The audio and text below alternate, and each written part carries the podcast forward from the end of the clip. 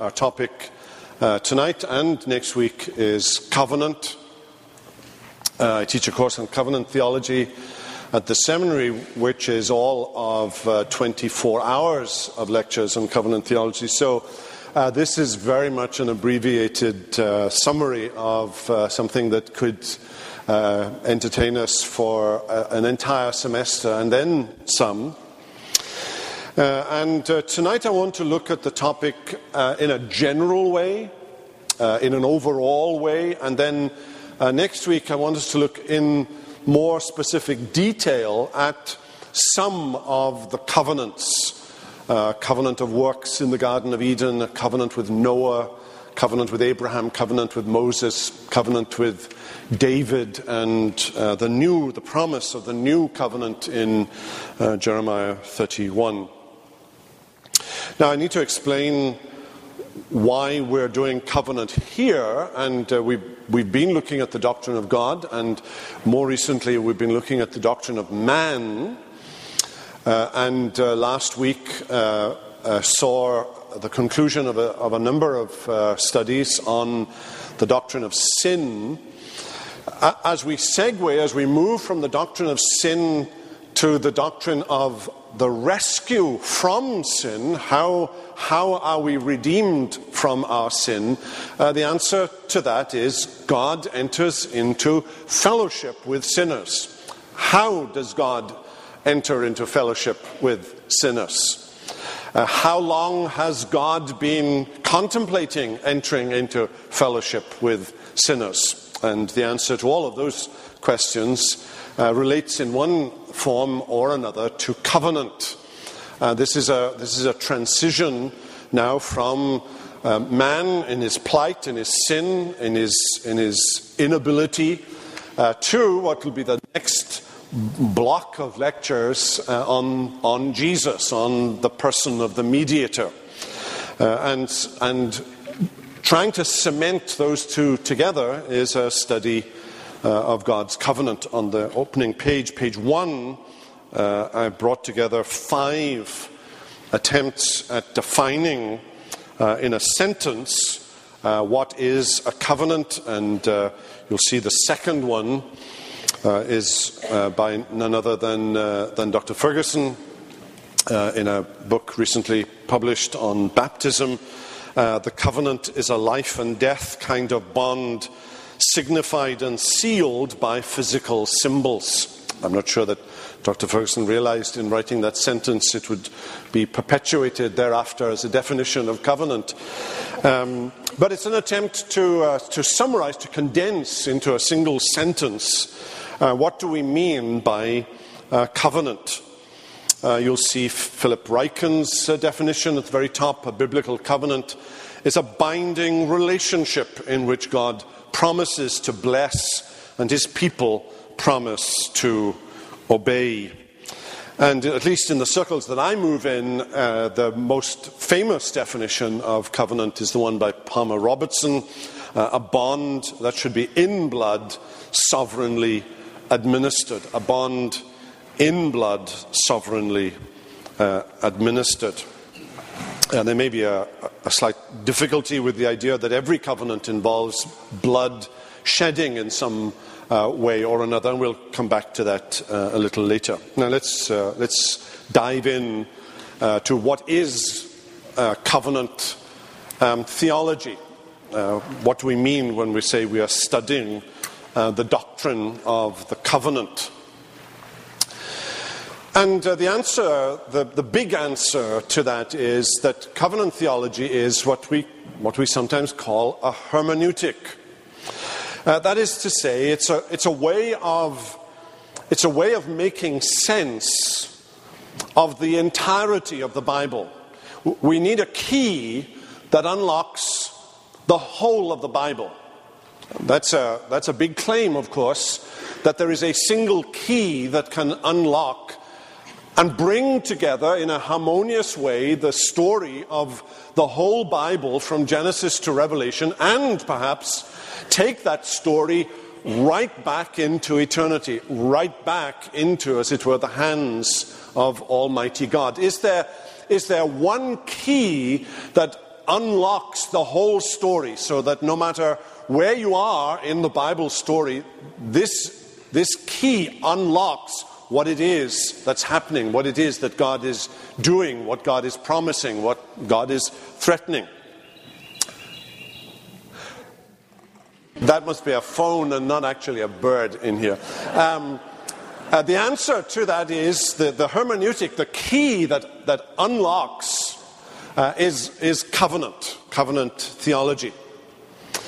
Uh, if you want another uh, term for it, uh, it's a meta narrative. Now, in, in, those of you studying English literature, some of your children or grandchildren are studying English uh, literature, uh, probably at college. Uh, they, will, they will be more than familiar with the term uh, meta narrative. Uh, there are, there are, uh, there are uh, presuppositions that we bring, as it were. There, there's, a, there's a story that we bring to make sense of the whole. Um, it's the big picture view, then, of God's disclosure of Himself. think of a map a map of the United States of America, and uh, you look at that map, and I mean an old fashioned map, a map of the entire uh, United States of America, and, and your eye will, will fall maybe on uh, certain uh, names uh, Dallas, Pittsburgh, Columbia. Um, Seattle, and, and, and these names will come out of you, and, and you may miss in block capitals, perhaps shaded capitals, running right across the map the United States of America. You're focusing on, on the single cities and you miss the big picture. All of this happens to be the United States of America. And that's a bit like how covenant functions. Um, covenant is, is the big picture. Zoom, zoom out uh, from the scriptures and, and what's the key that, that unlocks the whole. Uh, in a similar way, you may study uh, many things in the Bible. Uh, the promises of God. Uh, you may study the doctrine of uh, baptism. What does the Bible have to say about baptism? Or faith, or sin, or adoption, or the Levitical sacrifices, or Jesus, and so on. But what brings all of those studies, all of those individual topics, what brings them all together? Uh, is, there, is there a way of reading the Bible as one message that contains many messages? Uh, and the answer is yes, there is, and it's covenant. Uh, one such hermeneutic, then, is to see that the story of Scripture runs along creation and then fall and then redemption. That's a, that's a kind of big picture view of the story of the Bible. The doctrine of creation, the doctrine of the fall of man, and the doctrine of the recovery of man from that fall, the redemption of, uh, of man. Uh, but you can pull back even further than that. Uh, as it were, an old fashioned lens, and you, you swivel the lens out a little more uh, and ask, how does God communicate to us his plan and purpose? And the answer is covenantally. Uh, the Westminster Confession, uh, chapter 7, uh, in the 17th century, when the Westminster Confession uh, was put together, uh, covenant theology had come into its own. It had been born. Uh, it was certainly apparent in the time of the early church fathers, but it, it resurfaced again in the time of the Reformation and came into focus in the seventh chapter of the Westminster Confession that the distance between God and the creature is so great that although reasonable creatures do owe obedience unto him as their creator, yet they could never have any fruition of him as their blessedness and reward, but by some voluntary condescension on God's part, which he hath been pleased to express by way of covenant. Uh, go back to the uh, first page again. Look at some of the definitions. A biblical covenant is a binding relationship in which God promises to bless and his people promise to obey. Uh, that's uh, in part what the Westminster Confession is saying. Uh, how, how does the infinite, eternal, all wise God enter into a relationship with tiny little man? Uh, and the answer is an initiative that he himself enters into, creating a fellowship uh, with uh, mankind. Uh, so, all relationships of God with His creation then are viewed as covenantal relationships. Now, uh, let's look at these definitions uh, again. Uh, a, a biblical covenant is a binding relationship in which God promises to bless and his people promise to obey. It's a, it's a relationship, just as marriage is a covenant. It's a relationship. It, in, it involves a binding relationship uh, in which there are promises, promises and oaths uh, entered into, uh, oaths of, uh, of obedience uh, and, uh, and service and, and love. a sovereign administration of grace and promise, another fairly famous definition by John Murray. A bond and again, that should be in blood, sovereignly administered uh, by Palmer Robertson. And, uh, and one by, by J.I. Packer. A covenant relationship is a voluntary, mutual commitment that binds each party to the other. So you get the idea that. Uh, covenant is a, is, a, is a binding relationship. It's a relationship between two parties, and it, in, it involves certain obligations, obligations on, on, both, uh, on both sides of, of, uh, of this covenant. And uh, we'll, we'll need to uh, examine that and, and enlarge on that a little more. The basic idea on page three, the basic idea is a mutual agreement, a mutual agreement. Now, there are covenants in the Bible. Uh, the word, the Hebrew word for covenant, berith, is, uh, is uh, a word that's used not just of covenants between God and man, but of uh, covenants between human beings. And there are several examples uh, in the Old Testament. Uh, Abraham and Abimelech, after the Sarah episode, there is a covenant between these two individuals. Jacob and his wily uncle Laban. Uh, there's a covenant uh, between, between those two. Uh, David and Jonathan enter into a covenant, uh, a relationship, uh, a friendship uh, between each other. And then the men of Jabesh Gilead and the Ammonites in 1 Samuel 11. So there are, there are examples in the Bible of human covenants.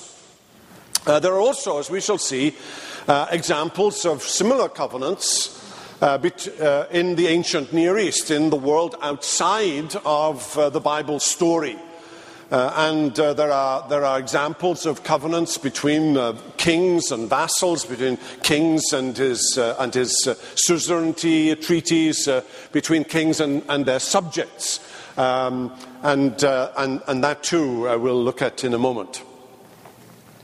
Now, as we look into the Bible itself and here, uh, I just want to look at the big picture. Uh, next week, I want to look at these in a little more detail, but I just wanted, I want us to get the big picture first of all. Um, there is a covenant uh, with God and Adam uh, in the Garden of Eden. Now, the word covenant uh, does not occur in uh, Genesis uh, chapters uh, 1, 2, and 3. Uh, in the account of the relationship between God and Adam, say in Genesis chapter 3, the word covenant does, does not occur. but two things have come to the surface. one is Hosea, Hosea 6, I think that should be 7, not 4.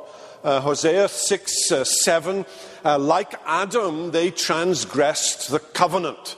Uh, like Adam, they transgressed the covenant. Now, the Hebrew word uh, Adam can, can, mean, uh, can mean humankind um, as, as well as be a reference to the earth. And, and as well as a proper name for, for Adam himself. but in the context of Hosea 6 7, it seems more likely that uh, Hosea is actually referring to an administration between God and Adam as a covenantal uh, administration, uh, using, using this, uh, this specific word, berith. Uh, so that there is a mutual agreement, there is a bond uh, that is established between God and Adam in the Garden of Eden. So that when you, when you read the story of Genesis 3, uh, we, should, we should read it as uh, an example of a biblical covenant.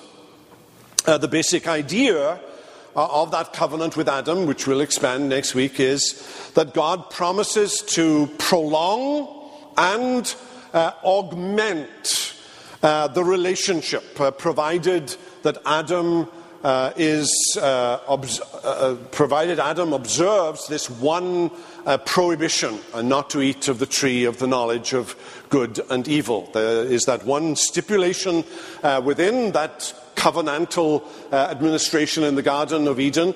And uh, all, all we know for sure, of course, is that Adam disobeyed and curses came upon him.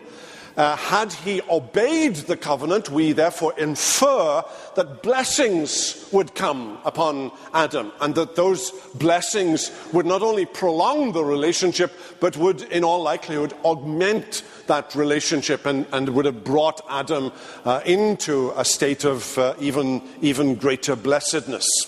So there's a covenant, according to Hosea 6 I'm almost certain that should be Hosea 6 7 and not, uh, my memory serves me right, not uh, Hosea 6 4.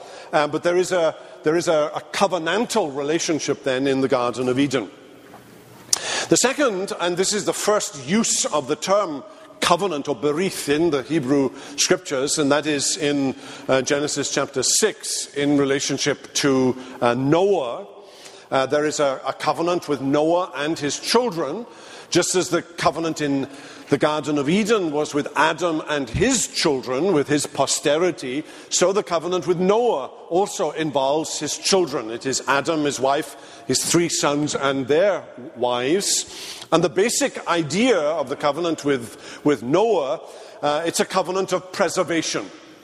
Uh, never again will God bring uh, the, the judgment that he brought upon the world, the catastrophic judgment uh, of, uh, of the flood, God commits himself in Noah to preserve uh, the present order uh, of the world so that redemption, so that the coming of Jesus and the fulfillment of God's covenant can be accomplished. And, and, and there, with the story of Noah, in Genesis 6, we, we see God entering into a bond uh, with Noah and his children, a covenant of preservation.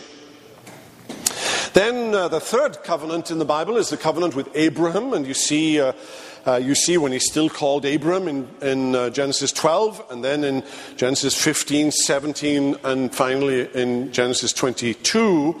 Uh, over and over, God uh, enters into uh, this covenant with Abraham and his seed.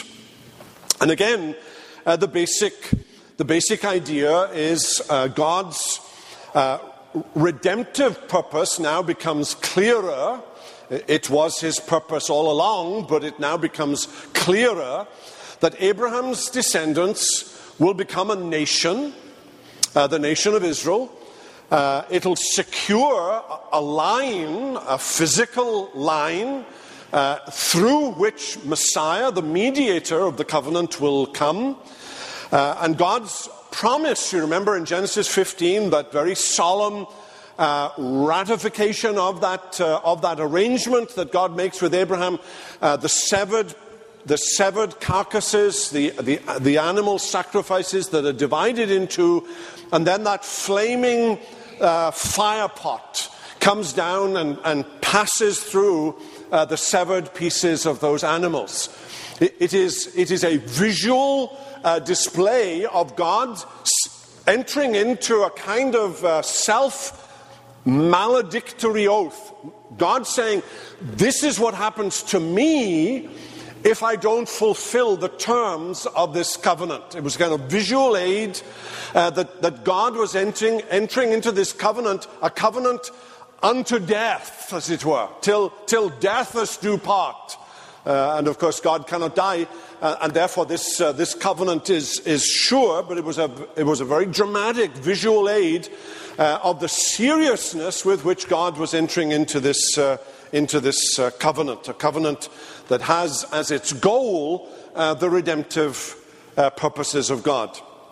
God promising a family to Abraham uh, signing and sealing that promise with the, with the sign and seal of circumcision, uh, as well as this visual display of, of the way uh, redemption would come. Uh, and in Genesis 22, uh, he, he spares Isaac, the, the firstborn son of Abraham, providing a lamb in Isaac's place, and, and that was a kind of visual display of the way this covenant would be fulfilled. It would be through God not sparing his son. He spared Abraham's son, providing a lamb, and that lamb is, of course, Jesus uh, as the fulfillment of that covenant with Abraham. Then the next covenant is the covenant with Moses uh, with Moses and the Israelites, with Moses and his children. Uh, and in Exodus uh, 3 6, 19, 24, uh, and note uh, in particular the implications for the children uh, within that covenant. Uh, they, are, they are to teach the children the ways, the structure of that covenant. the basic idea of God's covenant with Moses is that man uh, first of all, man cannot keep the covenant by himself. So the covenant with Moses involves law, lots of law, the Ten Commandments. Uh, uh, one of the Ten Commandments, according to my uh, four year old grandson this week, is you must brush your teeth every night. Uh, no, not that commandment, but the Ten Commandments, the ten words from, from Sinai. Uh, one part of that is to demonstrate that we can't keep the covenant that we are lawbreakers, uh, that we are in need of a covenant mediator. Uh, but the other side of those ten words, uh, they provide for us the, the, the, the, structure of how those who receive the grace of God should live their lives. Uh, the blessings uh, God promises by, by uh, living within the terms of that, uh, of that covenant life. Remember, Jesus says in the Sermon on the Mount that he had not come to destroy the law, but to uphold the law. Uh, in Matthew uh, 5, 17, 18, and, uh, and 19. He hadn't come to destroy the law, he had come to uphold the law, to fulfill uh, the law. The law uh, as uh, the guide for Christians, for those who have received grace and have been regenerated by God's Spirit, the law as a guide to show us how Christians should live in gratitude to God. That, so, so the covenant with Moses does both of those things. It, show us, it shows us we cannot keep the covenant by ourselves, but it also shows the pattern of covenantal gratitude uh, for those who have received uh, covenant mercies. Then the next covenant is the covenant with David. Uh, the, the word covenant uh, is not in uh, 2 Samuel uh, chapter 22, or for that matter in 2 Samuel 7, another passage, uh, but it is found in a reference to it in Psalm uh, 89 and verses 3 and 4. Covenant uh, with David, and the basic idea is a king uh, David as king, but a king who is coming. David as a type of, a, of, a, of another king, the king who is the mediator of the covenant, uh, whose uh, sovereign uh, rule and reign ensures both the promise of redemption and the consequent uh, well being of God's uh, people. So you have, you have these punctuation points uh, in the course of biblical history uh, with Adam, with Noah, with uh, Abraham, with Moses, with David, uh, all of them uh, extrapolating uh, different features of the one covenant. the new, and then the promise of the new covenant in Jeremiah Uh, and we're very familiar uh, with the fulfillment of that in uh, the words of institution at the Lord's Supper. This bread, uh, this cup is the cup of the new covenant in my uh, blood, which is shed for many for the remission of sin. So Jesus sees his own coming, work, life, death, resurrection, as part of the fulfillment of that new covenant promise given by Jeremiah in Jeremiah chapter 31. Again, the basic idea here is not uh, new in the sense of totally different, so that you have a, uh, an old covenant that shows one way of salvation and a new covenant that shows a, a, another way of salvation.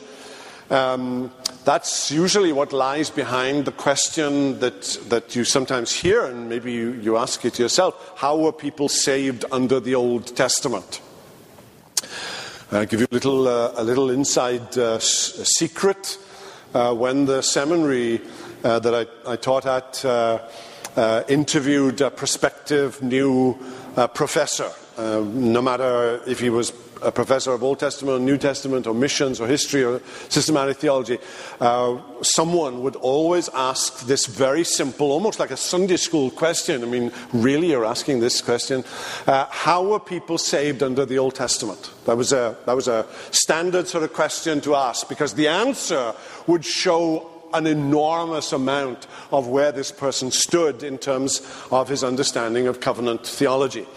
And uh, covenant theology uh, is a big picture view of the whole Bible. It's not a, a, big picture view simply of the, New, of the New Testament era, but of the whole Bible, suggesting that there is only one way of salvation.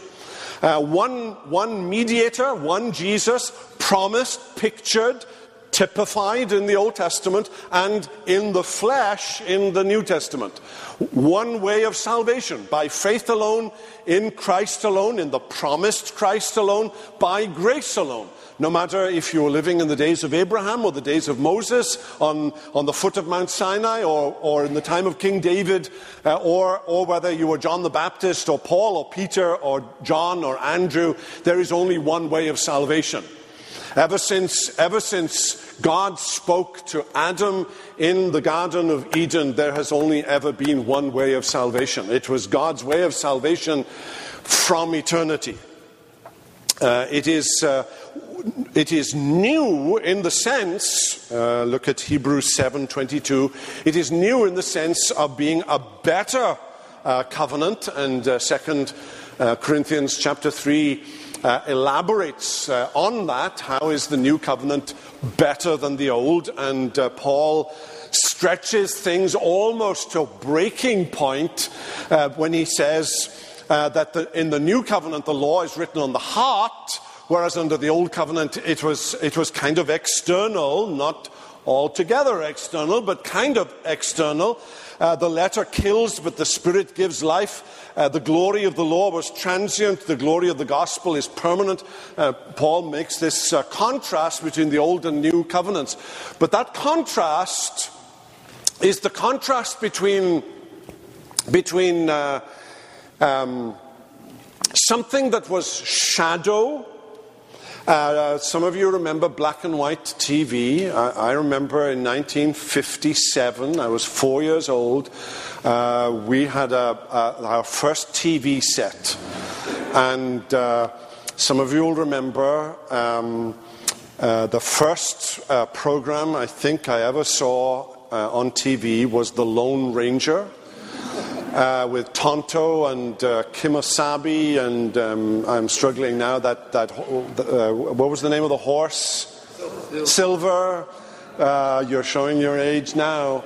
Uh, and uh, Dixon of Dock Green, which I'm sure Dr. Ferguson will remember about a very staid policeman. Uh, but all of that was in black and white, and, and then and then you see 3D at IMAX. And uh, it's, it's like before and after. And when you see the 3D at IMAX, you, you sort of say to yourself, how could I possibly have lived simply with a black and white TV? Um, the new is so much better that it almost obliterates any value in the old whatsoever. Uh, and, I, and I think that's partly what Paul seems to be doing in 2 Corinthians 3. Um, but again, we'll, we'll expand on that uh, next week. Now, typical features of a covenant a solemn ratification. Uh, think of Genesis 15, God passing through the severed pieces uh, of, the, of the carcasses. Uh, think of Mount Sinai with uh, all the solemnity of that. Uh, mutually binding agreements, uh, promises actually on, on both sides. covenant, a covenant involves two persons, two entities, two parties.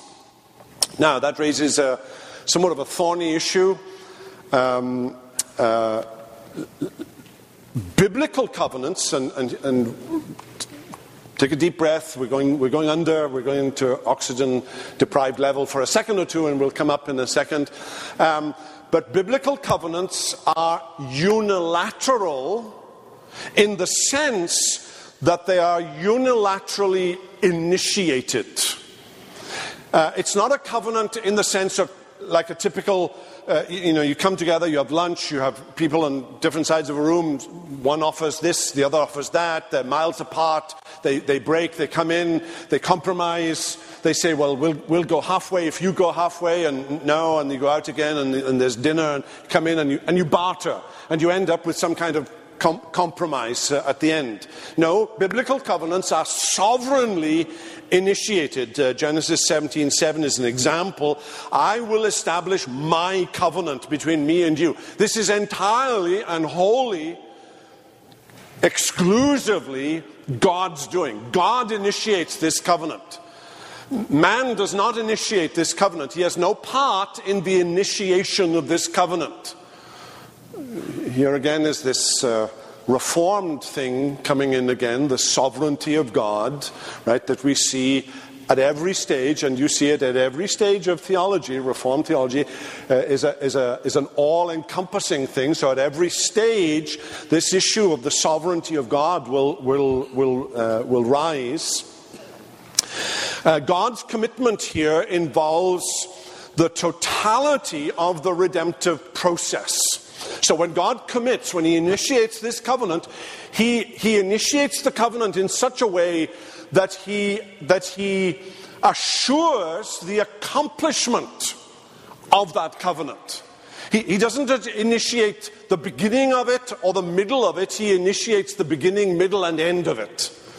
So that uh, when we sang together, and, and, and you sang it, and you, and you sang it in such a way as though you meant it, uh, the final verse, thy covenant in the darkest gloom shall heavenly rays impart. When I'm in the dark, I'm at the end of my tether. I can see no light in me whatsoever. Where is my, where is my certainty? Where's my assurance going to come from? From God's covenant. That God has entered into a promise through his Son. And when my eyelids closed in death, sustain my fainting heart.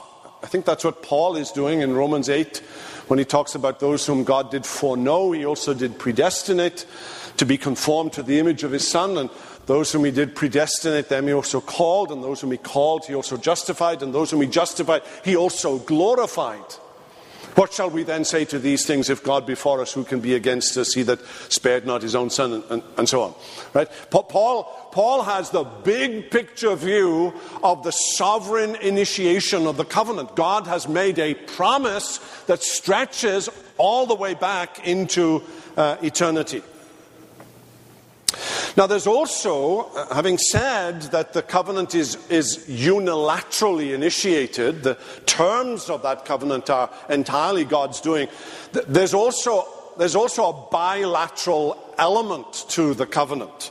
God's people do not contribute to the construction of the covenant. Nevertheless, there are two parties with mutual promises pledged unity, fidelity, and tenacity, God says, I require you to keep my law always. I am your holy Lord and judge.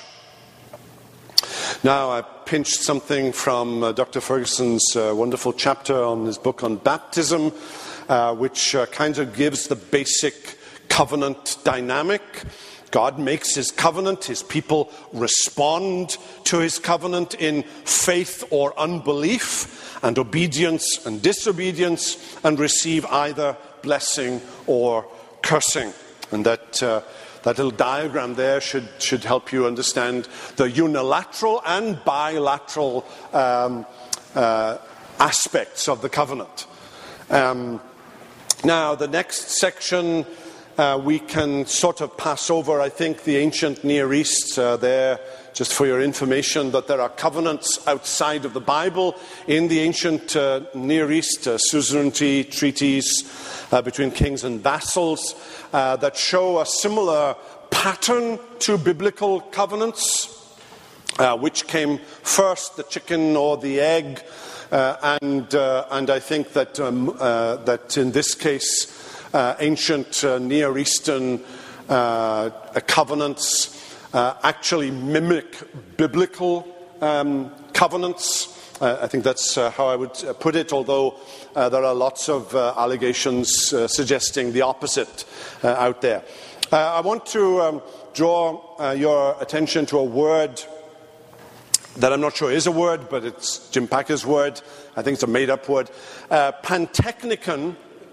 Uh, that, uh, that uh, God's covenant is, and, and if you've ever heard Jim Packer talk about covenants, uh, as I have many times, uh, I can almost hear him say this word. It's a pantechnicon promise, meaning it encompasses, it's all embracing. It's all embracing. It encompasses a lot of things. That is, that is encapsulated within this phrase I will be your God.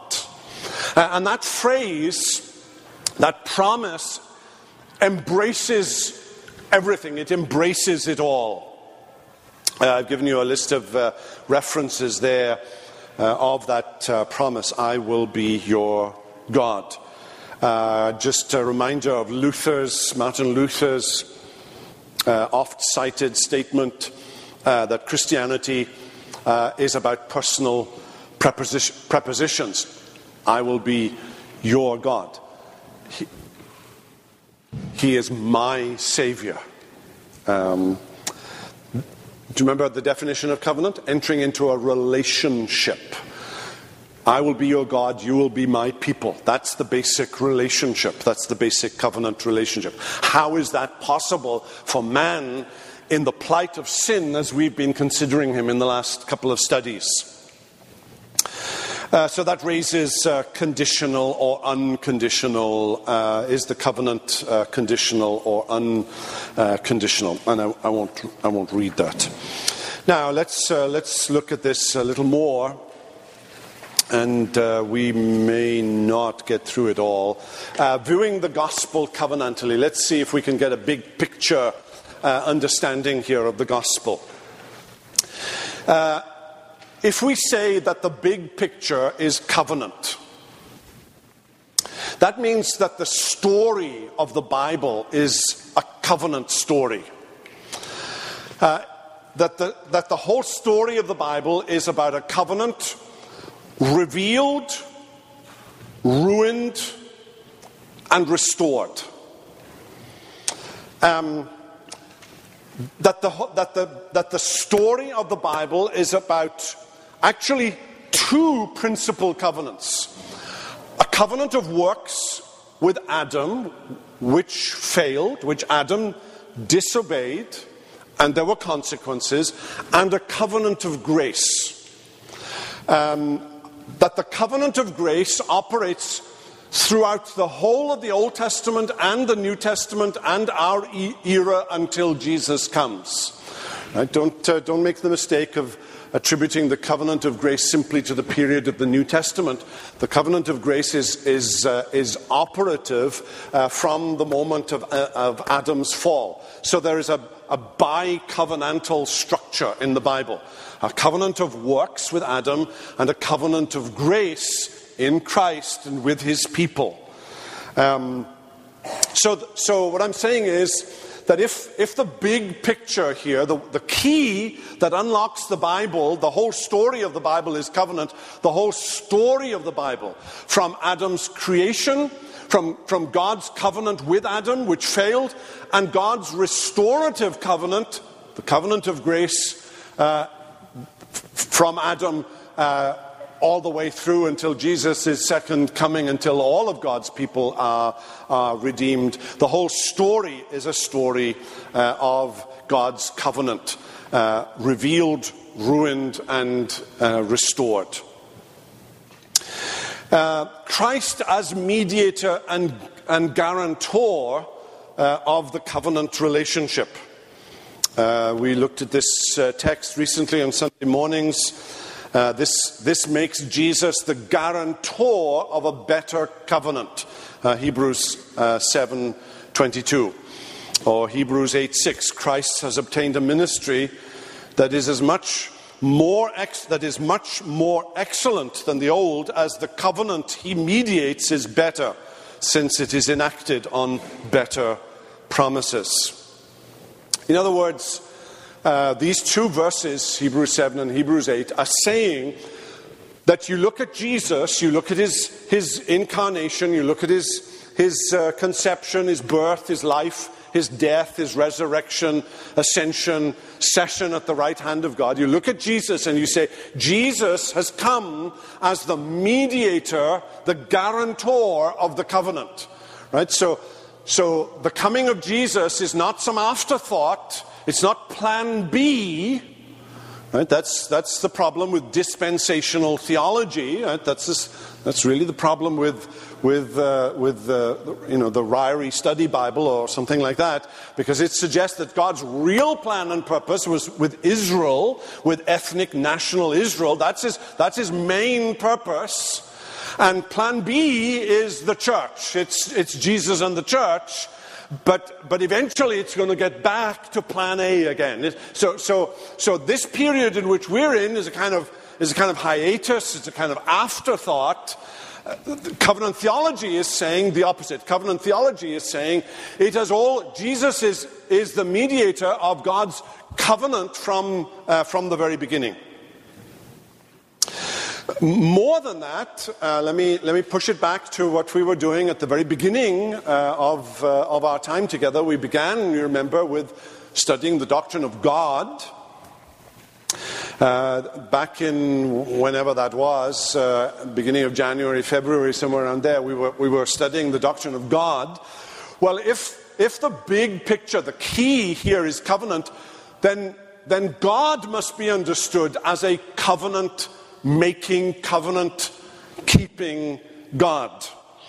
Um, now, theologians uh, have uh, suggested here uh, that not only is, is the way God deals with mankind on the stage of history covenantal, so, so there's a covenant of works with Adam and then a covenant of grace uh, with Abraham and Moses and David and, and the new covenant, not only is there, is there evidence of covenant on the stage of history, but the plan by which this history comes about is also covenantal. So that God entered into a covenant in eternity with his Son. That covenant we, we sometimes call the covenant of redemption. A pre temporal uh, eternal covenant between the Father and the Son, um, that the Father would glorify his Son by sending him as the mediator uh, to, to save his people. So it shapes and that, of course, would involve the ministry of the Holy Spirit in, in, in applying the terms of that covenant to his people. So that means that even, even the Trinity, even God, Father, Son, and Holy Spirit, also relates within himself covenantally. So that, so that the way God, the God enters into a relationship with, with human beings made in his image reflects something of the way God covenants within himself, Father, Son, and Holy Spirit.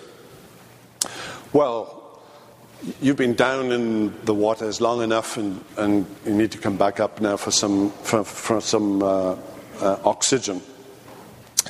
Uh, number five there uh, are uh, just, uh, just direct uh, quotes. Uh, one one that you need to read tonight before going to bed with some Horlicks or cocoa. Uh, from uh, Geerhardus Vos's uh, wonderful explanation of, of what the covenant means theologically. and the others are taken from the Westminster Confession, from, from chapter 7 of the Westminster Confession. Now, we began tonight by singing a hymn, a hymn by Philip Doddridge. Uh, but there are other hymns too uh, that express doxologically uh, the covenant. Uh, most famous of all, I think, um, um, among us would be uh, number C there by uh, Augustus Toplady, a debtor to mercy alone, of covenant mercy I sing. So that the mercy of God in the gospel, the mercy of God in Jesus Christ, is actually covenant mercy. It's part of God's entering into a relationship, initiating that bond, promising and, and, and pr- providing, providing blessing, uh, a, a, a, debtor to mercy alone, of covenant mercy I sing, uh, nor fear with thy righteousness on my person and offering uh, to bring. Uh, and then uh, Francis, um, that would be almost 100 years later, Francis Ridley um, Havergal's uh, hymn, uh, Jehovah's covenant shall endure, all ordered, everlasting, sure. Uh, reference to the Davidic covenant. Uh, that says that God has made a covenant ordered in all things and, and sure.